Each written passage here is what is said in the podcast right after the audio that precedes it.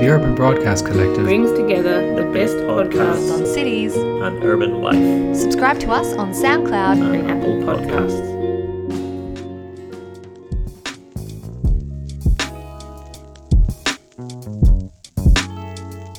This podcast is supported by VPELA, the Victorian Planning Environmental Law Association. I'm Jess Noonan, and I'm joined by Peter Jewell, and this is the Planning Exchange podcast.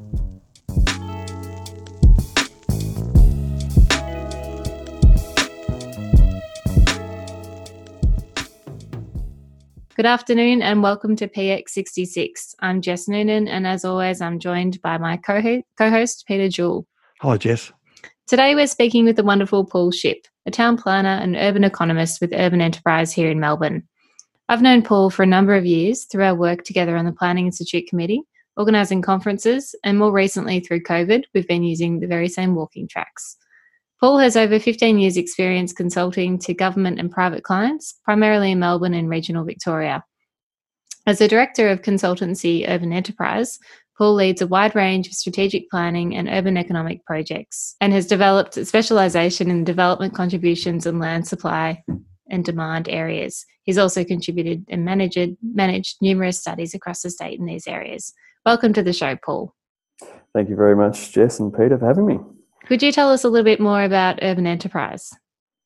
Sure. Um, it's a consultancy that's been around for about 30 years now. Um, we're Melbourne based, but we work across Victoria and Australia. Um, we specialise in planning, economics, and tourism. Uh, we work for a whole range of different clients, so local government, state government, developers, other organisations, um, mainly on, on economic and tourism issues, but um, generally in relation to, to planning issues. And Paul, what did you study to be, to get where you are? Uh, I studied urban planning, uh, Melbourne Uni. Um, that was my first degree, and then I worked as a planner um, for a few years, and then went back and did a master of commerce um, hmm. again in Melbourne. So bolted on the economics um, to the planning base. And, and, and, Paul, the term urban economics, it sounds like a lot of jargon. Can you explain to our listeners what is it and why is it more important now than ever? It is. There's a lot of jargon in urban economics itself, um, as there is in planning. But uh, urban economics is basically um, a field of study which applies the principles of economics to urban issues and to urban areas. So um, we look into how urban areas function and how they're developed and particularly demand and supply issues. So demand and supply for, for land and um, housing, retail floor space and the like. Uh, but we also look at demographics and, and property market characteristics, um, infrastructure funding, um, a whole different range of economic considerations that wrap around planning and urban areas.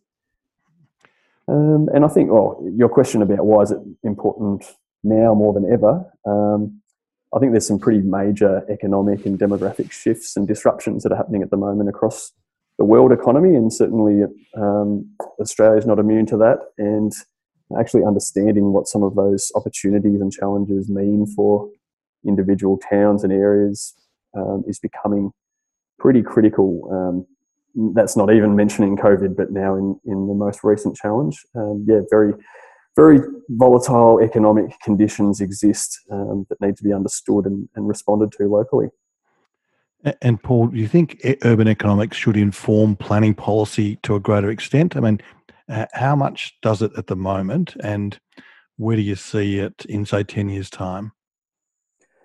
Uh, well, I've noticed a, a, a, pretty big shift over the last few years. Um, I, perhaps earlier on in my career, I, I think it was often um, urban economics was often considered as just one of the elements of planning and one of the um, I suppose the inputs to a plan, but there was it was often given equal weighting to other things. Um, but but I've seen it become a lot more front and center in terms of um, directly informing planning policy in the last couple of years. Um, and I think that's that's pretty important that that the strategic plans that um, whether they're local or, or national um, have a very strong economic basis. So I can I can see it trending to becoming a bit more front and center, but um, it'll be interesting to see how it goes over the next few years. Um, we've just seen the release of the Melbourne Commercial and Industrial Land Use Plan, which um, I think for the first time, puts a pretty strong policy marker down in, in Melbourne itself um, on the importance of, of planning for, for business land. So I think there, there are signs that it's becoming um, more front and centre for, for decision makers and, and probably better understood for politicians as well. Paul, in town planning land, urban, urban economics is often used to help support rezoning of land um, and development of particular land uses. How does planning and economics interact when considering the balance of population growth, uh, settlement policy, environmental values, and tourism objectives? Um, well, it certainly interacts. Um, there's a lot of tension, really, between um, the urban economics inputs and analyses um, that then inform planning decisions. Um, I'll probably give a couple of examples, I suppose, here. Um, I've been working on a, a rural residential study in northern Victoria, so in, in a regional context, and the locations where everyone wants to build their nice house um, in, a, in a rural area near near jobs and, and near services in that area um, just happen to be the, the most bushfire prone locations. So, on the, on the one side, you've got an urban economic report that says um, values will be maximised and demand is greatest in a particular location, but on the other side, you've got the planning policy directing um, minimal or no growth to locate there. So that's that's one example where um, the market need and the market interest is is often directly at conflict with planning policy objectives. Um, and that's that's pretty common in in a range of different locations, and that's that's pretty natural and pretty well understood, I'm sure, by everyone. But um, there's often um, so much tension involved um, in in how planning responds to and either blocks or or is able to facilitate some sort of development that there is a market need for, um, but in a in a way that creates net benefit for for a broader community. So yeah, the, the tension is is very real through most of the projects that, that we provide urban economic advice on. We, we love tension on Planning Exchange. uh, there's always tension between Jess and Pete loves tension. I don't like tension. right. But you, you, mentioned net community benefit. Now, that's a very, very subjective um, outcome and description. Mm. But also, also with urban economics, one thing different to, say, the production of cars or something like that, or widgets, demand and supply in a planning sense is very artificially informed. So the, the demand and supply equation is, is quite different. Any any comments on that? Mm. Um, yeah, I mean, there's there's so much debate still about um, how planning uh, strategies and, and policies should balance uh, demand and supply, and whether the planning policy should really be deliberately restricting supply in certain areas and um, and trying to direct demand. Um, I suppose I've had a lot of conversations with with community members and elected representatives over the years um, in my field, which um, in many cases I find myself arguing with um, with people who suggest that um, we, we, should be able to just shut the door and demand will go elsewhere. Um, and, and, I find myself a bit frustrated with some of those um, those conversations because really what we're doing is looking at what people are looking for in terms of their housing needs or um, what businesses are looking for in terms of where they want to locate. Um, and demand will accumulate no matter what um, supply is available. Um, if, if people want to live in a certain area, then values will go up when there's, uh, whether there's more supply made available or not. So, um, yeah, I think there's, there's a real tension there between um, what planning seeks to direct and and what the market's looking for in terms of um, in terms of a, a, product that they're willing to to buy and, and get into. So um, I think there's probably a bit more opportunity for um, yeah some some of the policies to more clearly reflect the fact that there is growth taking place across most parts of, or most metropolitan and, and even a lot of peri-urban parts of Australia. Um, and that there does really need to be a, a, conscious effort to provide more opportunities for growth, um, even in areas where there is good planning policy reasons to limit growth, but uh, being able to provide opportunities for development where people are interested in being um, I think can be even extended a little bit further. Now, Paul, in many tourism spots, a large portion of housing is holiday housing and not used on a permanent basis. This can create ghost towns where the local population, in particular key workers and low income earners, are not able to live locally due to limited rental stock or inflated rental holiday prices. How do we fix this?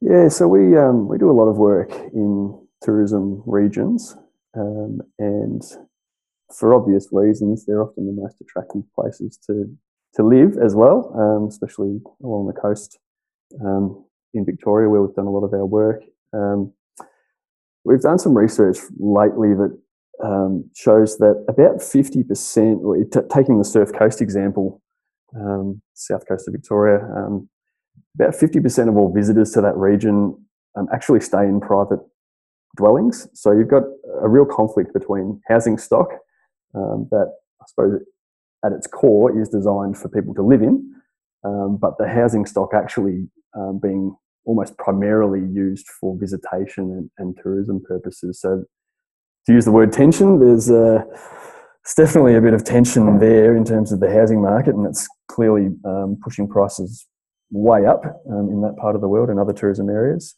Um, how do we fix it? Um, I think there's there's very or there could be a lot more policy support really for for things like tourism accommodation establishments. Um, tourism's obviously one of Australia's major export industries, and accommodation um, is chronically undersupplied in a lot of our tourism areas.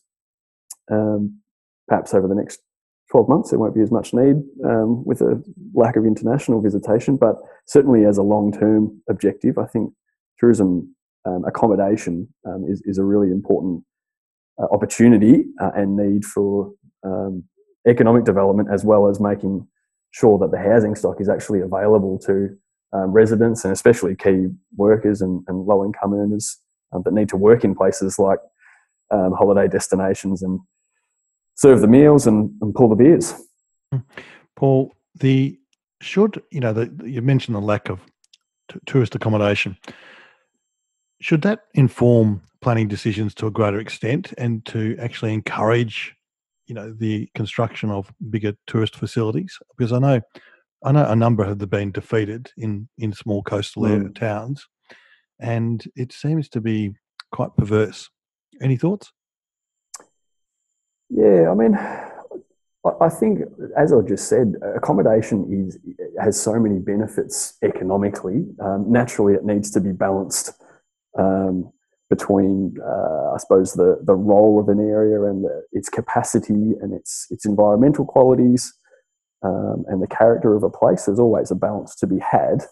Um, and I suppose it goes to my earlier point about having a having an objective or a planning objective, a policy objective to facilitate growth and to optimize it, rather than to just put up the shutters and say that um, we don't want any more development here. Um, there's certainly economic opportunity to be had by encouraging more accommodation. It doesn't necessarily need to be um, massive resort style Gold Coast um, accommodation everywhere, um, but uh, yeah, I, I, find in my in my work that a lot of good economic work has been done across um, regions and and towns um, that doesn't necessarily end up getting much planning policy support. So yes, I think to directly answer your question, yes, I think more could be done to, to facilitate the right types of, of tourism accommodation. And probably a follow on to that one, Paul, is how do we plan, or, or I guess strategically plan for those, particularly those coastal areas? I'm thinking, you know, areas like uh, the Great Ocean Road, where they're overrun with tourists for, you know, huge, huge parts of the year. How do we mm. plan for populations when they uh, fluctuate so much between tourism season and um, the off-peak seasons? Mm. Well, it, it's very difficult to um, to know exactly what population a lot of those areas actually have um, at different times of the year. So there's there's such serious fluctuations that go on, uh, and those local governments are often um, not reaping all of the rewards of of that influx of, of visitation um, and they're not necessarily able to respond with serious infrastructure investment. Um, Yeah, look, it's it's a good question. I'm not sure. I, I think the first way to respond to it really is to is to really closely understand um, what is happening and, and what are the population fluctuations and, and which areas are experiencing which kinds of growth. Um, and yeah, uh, having a bit more of an informed opinion. And we've done a bit of work on population fluctuations for different areas, and, and the holiday home factor is is probably the biggest driver of what is the biggest driver of visitation to a lot of those areas that um, are experiencing challenges, and it's often a bit of a hidden data set. Um, and the more you can understand who's visiting and why and when, um, the easier it, it is to respond. The data is incredibly hard to get, though, isn't it? You're right. I mean, referring to it as a hidden data set, mm. it's it's um, it's very difficult. I think when ABS data is only released every couple of years, um, it's all those those years in between that we really need to understand. Mm. Oh, absolutely. We've done a lot of primary research in that field, and and we often find that our visitation estimates far exceed any any official visitation estimates or census or what census information can actually offer. Um, so yeah, I suppose um, not necessarily trusting official estimates is our motto, and, and we go and try and dig into what's actually happening on the ground. And and for example, if you look at the census, you'll find that in the Surf Coast, I think it's something like um, 25% of the dwellings are rented, but then when you dig into it and you look at the rental bonds that are active in some of those towns, um, you find that almost all of those um, rented dwellings um, don't actually have a, a, bond that, that is attached to it. So it's not it's not a permanent rental; it's a holiday rental. So there's a whole bunch of issues that need to be unpacked before you can really understand how those how those areas are affected. Paul, you're a you're a welcome guest on Planning Exchange because uh, we don't uh, trust official statistics much, Jester, but the, with the, with the ABS. But the, the, you know the ABS and those sort of things, Paul, as you, as you're sort of alluding to, is really backward rear view mirror looking, and they don't capture the data. I would have thought with all the marvelous technology we've got now, you know, even phone data can tell you who's, you know, not who is in the area, but how many people and things like that. And there's lots of, you know, Google searches and the data can be gained lots and lots of different ways to mm. give you a very accurate picture of what's going on. How, how, do you how do you respond to that?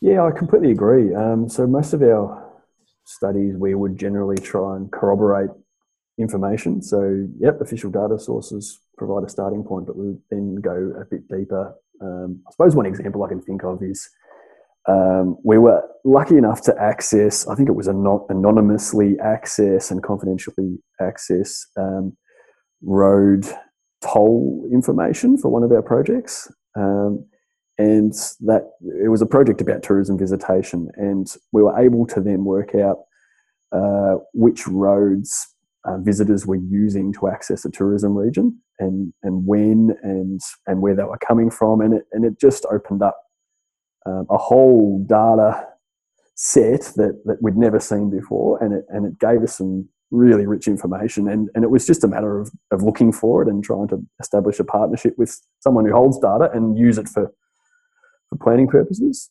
Um, and Paul, do you think this sort of uh, you know the the road traffic is one thing, and uh, the rental information you sought, but in, in a whole other array of planning uh, issues and contested matters, the use of data to get more accurate um, summation of what is actually going on. Can you give some other examples as well? Yeah. Um, oh, there's there's so many so many public data sets now available that were never available before, um, and I'm, I'm, sure a lot of them will be very familiar to your listeners. But um, for example, there's a lot more um, census of land use information available now that, that governments and local governments are making public um, about how many restaurant seats there are and um, any any which way of, of sort of analysing land use. Um, you can use GIS to have a better understanding of building footprints and heights and all sorts of um, urban design applications. Um, I mean, we use things like Airbnb data um, to um, analyse um, tourism accommodation and, and, the issue that I was discussing before about use of private dwellings. Um, there's a there's a huge amount of data out there that was never really public or, or even available until probably about five years ago or so. So yeah, there's no shortage of data. I suppose the challenge is making sure that it's it has some integrity and and can be understood and can be interpreted as relevant to a planning issue. How would you say uh, the change in data, or, or perhaps it's the availability of data and the range of it, how has that affected your day to day work? Um, well, it, it's given us, I suppose, it's given us more that we could work with, but it is, it can be difficult to filter um, data now because of, I suppose, it's a bit like journalism. There's every man and his dog is is an expert, um, and so there's a there's a whole myriad of data that we could possibly use, but it's we find that we're needing to very much interrogate the, the quality of the data um, a bit more now. When you're using official data sets, um, you can be confident, a bit more confident in the in the quality of the data, whether it's um, exactly relevant or, or perfect. That's that's another matter, but. I suppose we need to do a bit more interrogation of data sets um, and I suppose there's a bit of a tendency at the moment. You can get lazy and and just try and use the huge amount of desktop information that you can access to to analyze a, an issue, um, but absolutely nothing can ever replace the quality and the richness of of information you can gather from talking directly to individuals and businesses. So um, I suppose we're spending a lot of time interrogating data, but then really testing it by talking to the people who um, who are on the ground, and especially the businesses who know how an area is performing. Thank you to Song Bowden Planners, who offer excellent personalised service. Call Dave Song or Dan Bowden through details on our website. Also, we thank Victorian Planning Reports, our very first supporter. If you want the A to Z of planning decisions in Victoria and excellent editorials, please get yourself a subscription to the VPRs. Details on our website. This podcast is supported by our wonderful friends at One Mile Grid. One Mile Grid is a boutique consulting firm which offers traffic and transport engineering, transport planning, and waste management services. You can find out more by visiting their website at www.onemilegrid.com.au. Paul, residential areas um, provide far greater opportunity for businesses than is currently being realised. Um, can you talk to that? But and also, I want to talk talk to you about my dislike of high tech high tech business hubs. After that, um, everyone seems to want one, and to me, it's um, anyway. Maybe the first one: residential areas and business opportunities. Sure. Um, yeah, I mean, Melbourne is a is a massive, massive place, and I know I'm being very Melbourne centric. I do a lot of my work in Melbourne. Um, you know, urban areas in Australia in general are, are very, very land extensive. Um, and we have a huge amount of, of property and space and built uh, environment that we can use for, um, I think, more purposes than we currently are. Um, I suppose the challenge that I I see uh, in a lot of my work is that um, employment areas in established parts of a, of a usually a metropolitan area um, are usually fairly finite and often at their capacity already. Um, so you'll find that um, a lot of land is being taken up in activity centres or around activity centres um, for residential purposes, and there's not a, a huge amount of uh, land that's available for businesses, especially small businesses. Um, so yeah, I, I think um, I think our residential areas could perform a greater role in in accommodating very small businesses and, and micro businesses um, if there's the right policy support to to manage that, um, especially in areas that are proximate to public transport. Um, and yeah, the, the, impacts can be can be managed. I, I think there's a massive opportunity there. Do you think, Paul, that we need to be reviewing our zoning provisions at a state level um, more regularly to keep up with these ever changing markets? Oh, absolutely. Yeah, I, I think um, I think that's a problem for any planning policy, isn't it? That um, it's, it's it takes so long, and with good reason, mm. that the changes to policy need to be well justified and, and well consulted on. Um, but I think particularly in terms of planning for businesses, you know, business businesses need and probably the COVID experience has shown this more than ever that businesses need to be able to adapt very quickly to to opportunities and capitalize on first mover advantages and the like, um, so that they can they can establish and they can pivot into other industries. And I- think that there's there's probably the need to um, have a look at our employment zones again, so that there's as much flexibility as possible for for most businesses to just establish um, and get started without um, too much planning complexity about it. I mean, naturally, there needs to be good um, policy in place and good controls in place to mitigate any any impacts. But it needs to be flexible enough and, and nimble enough, perhaps, to accommodate all those micro economies that we're starting to see, particularly through COVID, I think. Mm. Oh, exactly, and Mhm. that that goes back to my point about residential areas could do some of the some of the lifting, um, Definitely. broadening out the, the uses that or the business types that could be um, accommodated without a permit. Um, there's a whole range of ways you could do it, but I suppose the the current zones that I'm familiar with in Victoria are, are very much a commercial zone and an industrial zone and variations. And uh, yes, you can have different types of businesses within each of those zones, but um, the way businesses work, they're, they're far less rigid. Um, you have a a coffee roaster um, who wants to have a, a little coffee shop at the at the front, and that's a, a retail element. And then there's a, uh, I suppose, a manufacturing element, and there's a real blurred line now between a lot of um, businesses and how they wish to operate, and that they can't be very easily categorised into our planning system. Well, and talking talking about high technology hubs, um, everyone seems to be uh, after these things. Mm. Maybe it's just a matter of doing the right thing in terms of the zoning structure, and then leaving it up to businesses to to, to go for it, rather than try and pick winners and and and designate certain things that really don't need those spaces. Maybe it's more hype than reality. Mm. Yeah, I, I'd- I'd agree with that point, Peter. Um, I, mean, I, I do quite a few projects on industrial uh, land demand and supply assessment and the like, and just general employment planning. And I think the I think the hype that you mentioned is real. That that a lot of um, towns and areas and governments would love to have a high tech hub, um, in whatever form that uh, that might take for them. Um, but not er- not every area has a specialisation or a, a competitive advantage to be able to attract those kind of businesses. So, um, in my view, any business is good business, especially if it's well suited to the advantages of of that particular area.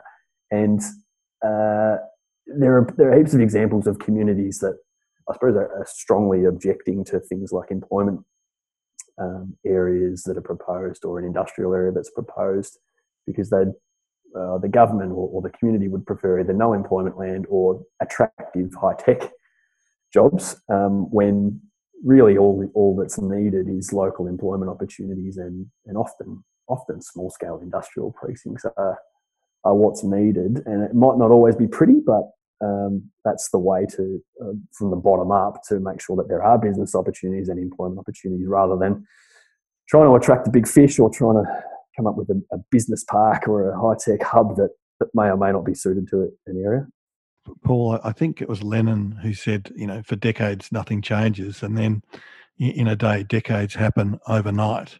Um, maybe this COVID disaster is going to get rid of some of the magic thinking that we've had in the past about wishing for this and having high expectations, and just Mm. rather than that, because we're in a di- such dire economic conditions, maybe it's just back to basic knitting. What do you think?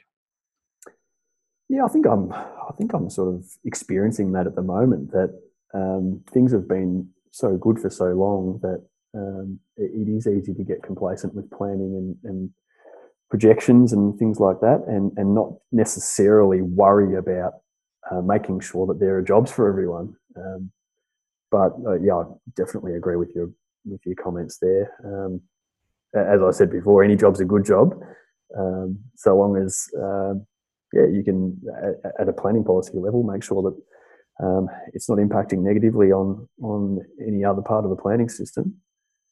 Um, yeah, it, it's fascinating to watch how how the COVID impacts are already playing out and how people are responding. And just moving on to your favourite topic, Paul, um, infrastructure contributions.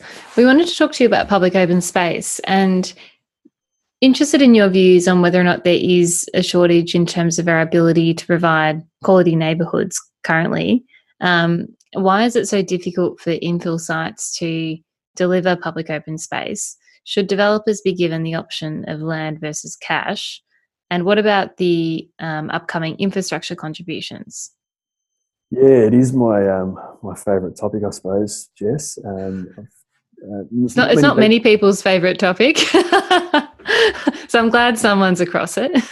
yeah, look, it's often um, it's often the the first topic that a planner will run a million miles away from as quickly as they can as soon as they see a DCP or a spreadsheet with all infrastructure costs and contributions in it. Um, yeah, it's a very complex issue. So public open space contributions and development contributions um, are are, so hotly contested, and, and rightly so. Um, developers are, are making a, often a financial contribution that needs to be needs to be fair um, and needs to be um, uh, providing better infrastructure for the, the people that are being accommodated in their developments. But um, I suppose there's um, there are issues at the moment in terms of open space. So the open space network and not just open space, but using that as an example, the open space networks were often established many years ago um, to a great extent, and the density increases that have been occurring in metropolitan areas and established areas have been so significant that um, existing open spaces are under severe pressure in a lot of areas, um, and it's difficult often uh, to for developments to provide land as part of their um, their their medium to high density developments because land is so valuable um, and there is a lot of policy direction to encourage that sort of high density development and you don't necessarily want to have half of a development taken up with open space. Um, for a number of reasons so being able to use open space contributions to improve existing open spaces is really critical um, but i think there's a bit of a probably a bit of a policy gap or a, at least a lack of direction from from the Victorian state government, in my experience, and uh, possibly in other jurisdictions as well, where there's not really a consistent approach. So you'll find some developers paying a contribution of say two percent in one part of um, a city, and then um, eight um, percent in another part of a city. So there's there's a there's a real inconsistency in terms of how um, how contributions are made and how they're collected across all types of infrastructure.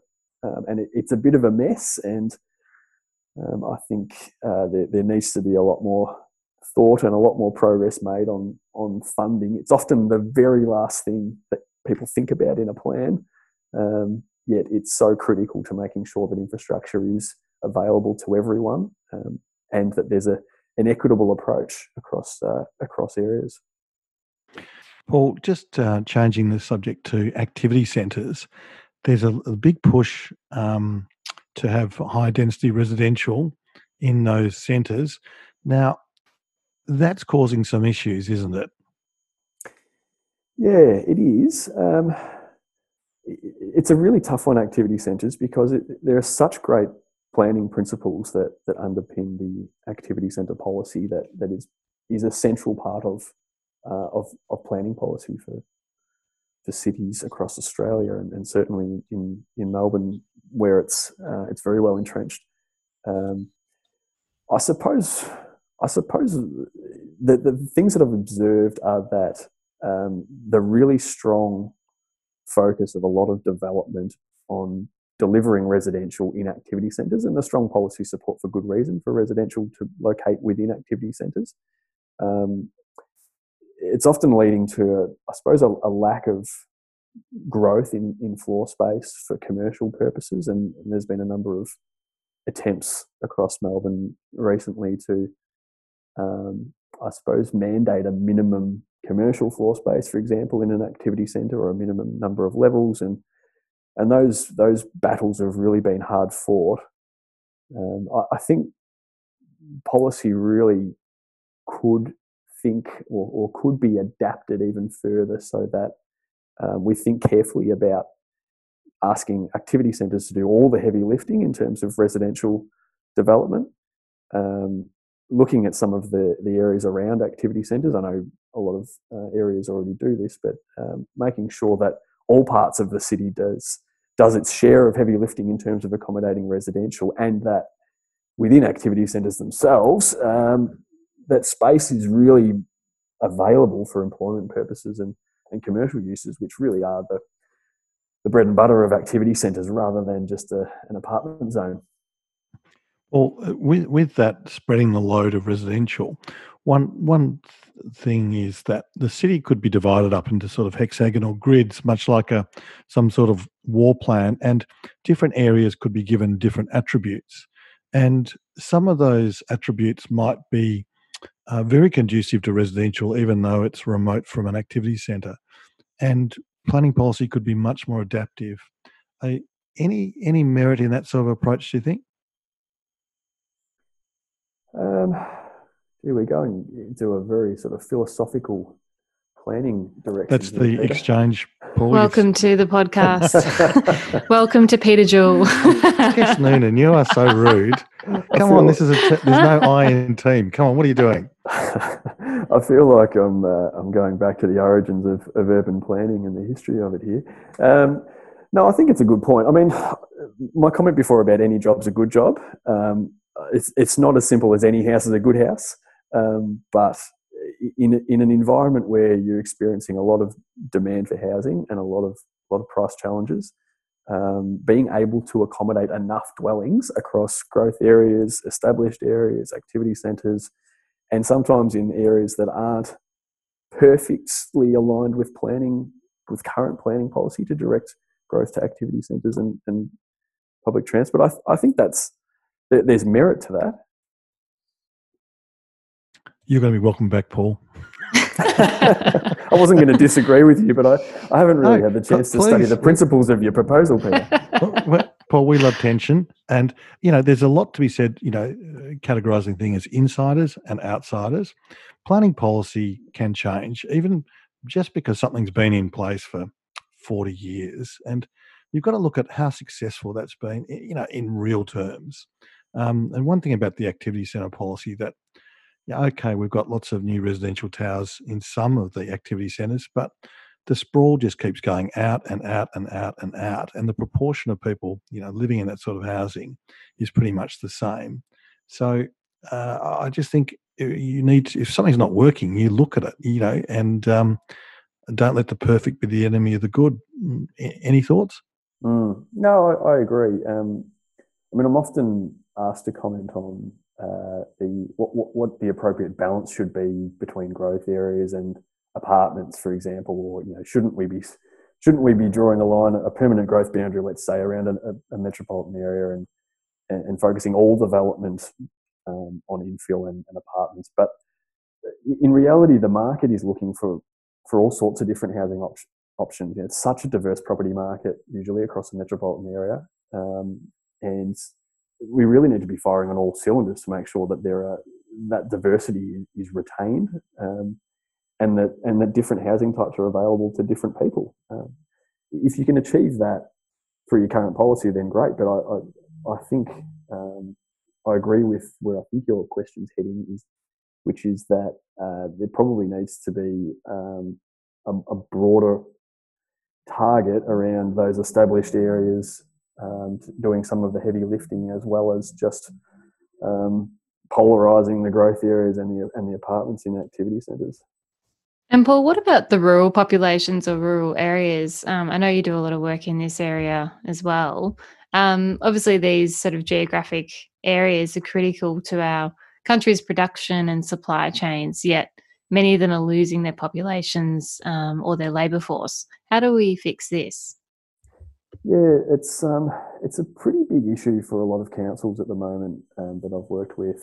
Um, rural areas, I, I, mean, it's a global, it's really a, um, a global issue that um, population is centralising and um, uh, heading uh, urbanising at a fairly rapid rate, and it has been for some time. But I suppose what what some areas of Australia are experiencing is is population decline in areas that have high value resources um, and have an existing supply chain and an existing uh, business base that really is desperate for labour and especially in, in Australia, which exports so much um, food and fibre um, that that really there is a lot of value to be had and, and, a lot of economic opportunity if we can encourage or, or find ways to um, uh, stop some of that population loss or, or just attract people to rural areas. Um, I mean, we've found that um, there are there are opportunities to directly connect businesses that, that have jobs available to um, to people looking for work in, in metropolitan areas, for example. Um, but also that that it's very difficult to achieve any meaningful change without without government policy to really encourage um, people to head to rural areas either temporarily or for, for an extended period of time. Um, and I think from a, from a planning perspective, we've we've found that a lot of towns um, that are struggling for population, um, there's a bit of a threshold um, for for that population level that seems to be sustainable or, or able to, to to maintain and grow population, and it's around the six thousand resident mark. Um, it's not to say that if you have less than six thousand residents, you're going to lose population. If you have more, you're going to grow. But we've found that that's that's a bit of a population indicator that um, if population is declining any any less than that, um, there is a risk of, of, losing some of the services and some of the retail um, players that, that might have been established in those towns for a long time. So, um, yeah, supporting those rural centres um, is really going to be critical to make sure that those some of those rural areas don't actually collapse in terms of their their population base. Paul, the, the COVID factor, we talked about planning, uh, we talked about public policy, government policy. What are your predictions of the impact on this will have on society? I know it's a huge question. Now, now, Jess and I don't agree about this, but I think you know the government's reaction has been the biggest public policy failure in the history of the country, uh, in terms of what it's done to business and everything else. But what do you what do you think it means for the retail sector? What impacts lower immigration going to have on the commercial space and, and other aspects? Big big mm. topics, but you've got two minutes. Massive topic. Um, I mean, I think we're all still finding out um, what what impacts might actually um, come to fruition, um, and and every day we're observing something different. I think from, from my perspective, it's really shown a bit of a um, a forward look at what a current trend might lead to. So I mean, you've, you've already got the on the trend of online retail that's been having a significant effect on on existing bricks and mortar. Um, I mean, sales have doubled in retail, online retail over the last four years alone, and, and now you've got everyone logging on to um, get their groceries delivered or, or whatever it might be. Um, so I think COVID's basically been accelerating some of those trends that are already occurring. Um, but I, I suppose I've, I've, observed, and I'd be interested in your thoughts on this, but I've observed um, a bit of a pushback as well. So a lot of people have been pretty sick to death of teleconferencing and um, the, the, the, idea that everyone will be working from home because um, you can, I, I don't think um, stands up in my mind. I, I, think people are pushing back and saying, hey, we, we really um, gain benefit from personal interaction and collaboration um, and, and, and acting and, and spending money locally as well and interacting within their local community. So I, I think although there'll be some trends that, that stick, like the online retail, there'll be some others that, that push back. Um, yeah, that, that, that, I suppose lend support to, to traditional ideas around local centres um, and, and physical collaboration in workplaces and, and all of those. So I, I, I don't think we should be too uh, quick to suggest that the world is going to change fundamentally just because of this this look that we're getting into the future. And what about the reduced immigration? Yeah, I mean that that's going to be interesting because um, depending on how long borders stay closed, um, I mean immigration in Australia makes up a, a huge percent of the population growth. Um, it's definitely, I think it's about sixty percent um, of our population is net overseas migration. Um, so, in terms of housing demands, um, uh, will, I've got no doubt that in the short term it will weaken um, the, the, total housing demand um, in Australia. And uh, I suppose the, the other sectors that rely on, on the immigration, so the education sector and, and the tourism sector, um, will be affected pretty significantly as well. So it will be it will be very interesting to see what um, what housing what, what sort of aggregate housing demand impacts there are going to be. Yeah. And and Paul, we've been fortunate in Australia for a long time. We we've had relatively low unemployment rates, but other countries like say France has got a permanent un, unemployment rate of like 10, 11, 12 percent. Uh, they just mm. can't shake it for various reasons. My, what impact would 10 percent unemployed have if if a lot of those jobs aren't aren't you know rebooted? Mm. Well, I mean, I, I, think what people are observing, um, I think what everyone is getting a look at um, throughout the community at the moment is the the fragility of um, of, economic impacts, um, and when uh, when there's a positive economic impact, it flows through the supply chain and, and throughout a local economy and a, a regional economy. But when there's when you pull someone's wage out from underneath them, um, you then see the negative version of that, and you see the economic impact throughout a community um, that, that, can be quite substantial. So, yeah, I mean, I, I, think I think any increase in unemployment is going to cause those domino effects, um, and it could be quite challenging for an economy that's already been hit by bushfires in, in parts of the country, um, and a government that's really spent every dollar they, they could possibly access now on, on this recovery. Um, I think if, if there's if there's longer term unemployment to deal with as well, which there which there very well might be, um, it, yeah, it could be it could take quite a while to um, really emerge from. And uh, Paul, in terms of this is podcast extra now, um, what have you been reading, listening to, or watching lately that you think our listeners might be interested in? Well, you you gave me this question in advance, so I'm not doing it off the cuff. But um, I, I, actually don't.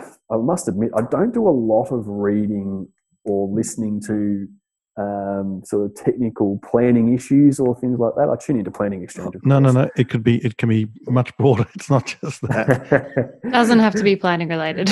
oh, good. Okay. In that case, I'm going to talk about sports documentaries. Um, I've, I've, loved. I'm, I'm big into sports, but um, I, in this period of having no access to live sport, um, sports docos have been proliferating, and uh, so I've really enjoyed um, Sunderland Till I Die, which is a, a doco about um, Sunderland Football Club and, and the behind the scenes inner workings of a of a very interesting um, business, being a football club in a in a very passionate part of the world about football. So that's one that I've loved, and there's a bunch of other sports docos that I've really enjoyed as well lately. So that's that's where I turn my attention when I'm sick of talking about planning and economics.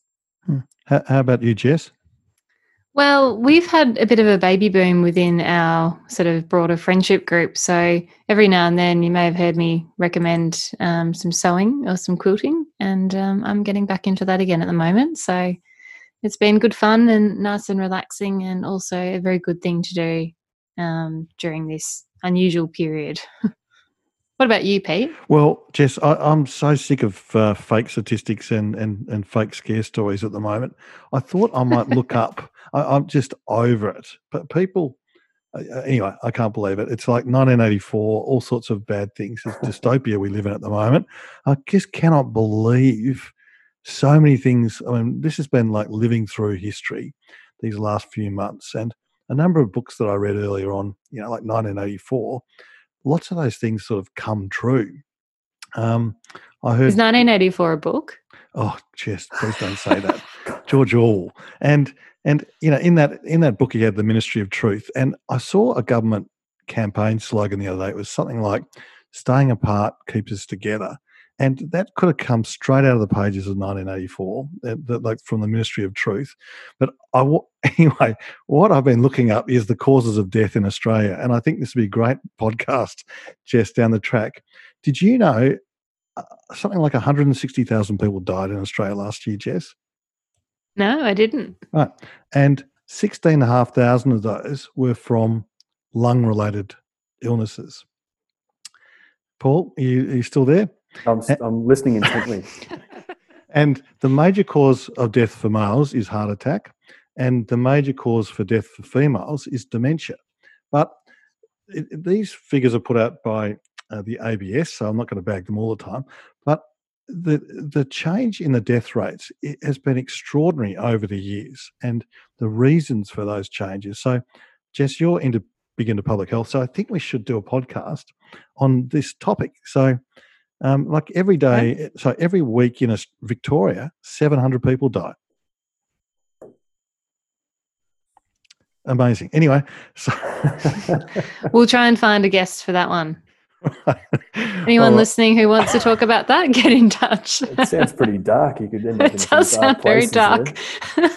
No, no, no, Paul. It's not. It's not meant to be dark. It's meant to be illuminating because, and meant to be brightness because we are so scared of death, and you know the insurance industry deals with death all the time and, and factors in, you know, what's the what's the probability of this? What's the probability of that? Are you going to start talking about your um the death calculator thing that you use as well? Well, the death calculator, Paul, is that if you plug in, you know, you answer certain questions, the the insurance company will come back and say you will live to the age of. 74 or 86 and some of the Yes. questions they ask you are like have you had a speeding ticket in the last 12 months so it's not just health related it's also it seems to pick up your attitudes to things It sounds a lot like there's uh, some econometrics involved there, Peter. you just plug in a bunch of variables and it'll give you an answer. But uh, yeah, it's uh, it sounds like a bit of a stretch, though. no no no it's not. Believe in the future. It's your friend paul. Paul you've been fantastic. Great guest jess good suggestion. Um, i think we should have paul back down the track. And um, listeners thanks for spending time with us in your busy lives. And uh, we would recommend the urban broadcast collective which we're part of. Um, great lot of podcasts there. So thanks so much jess and, and thanks paul you've been a super guest Pleasure. It's Thanks, great Paul. to be involved. Thanks for having me.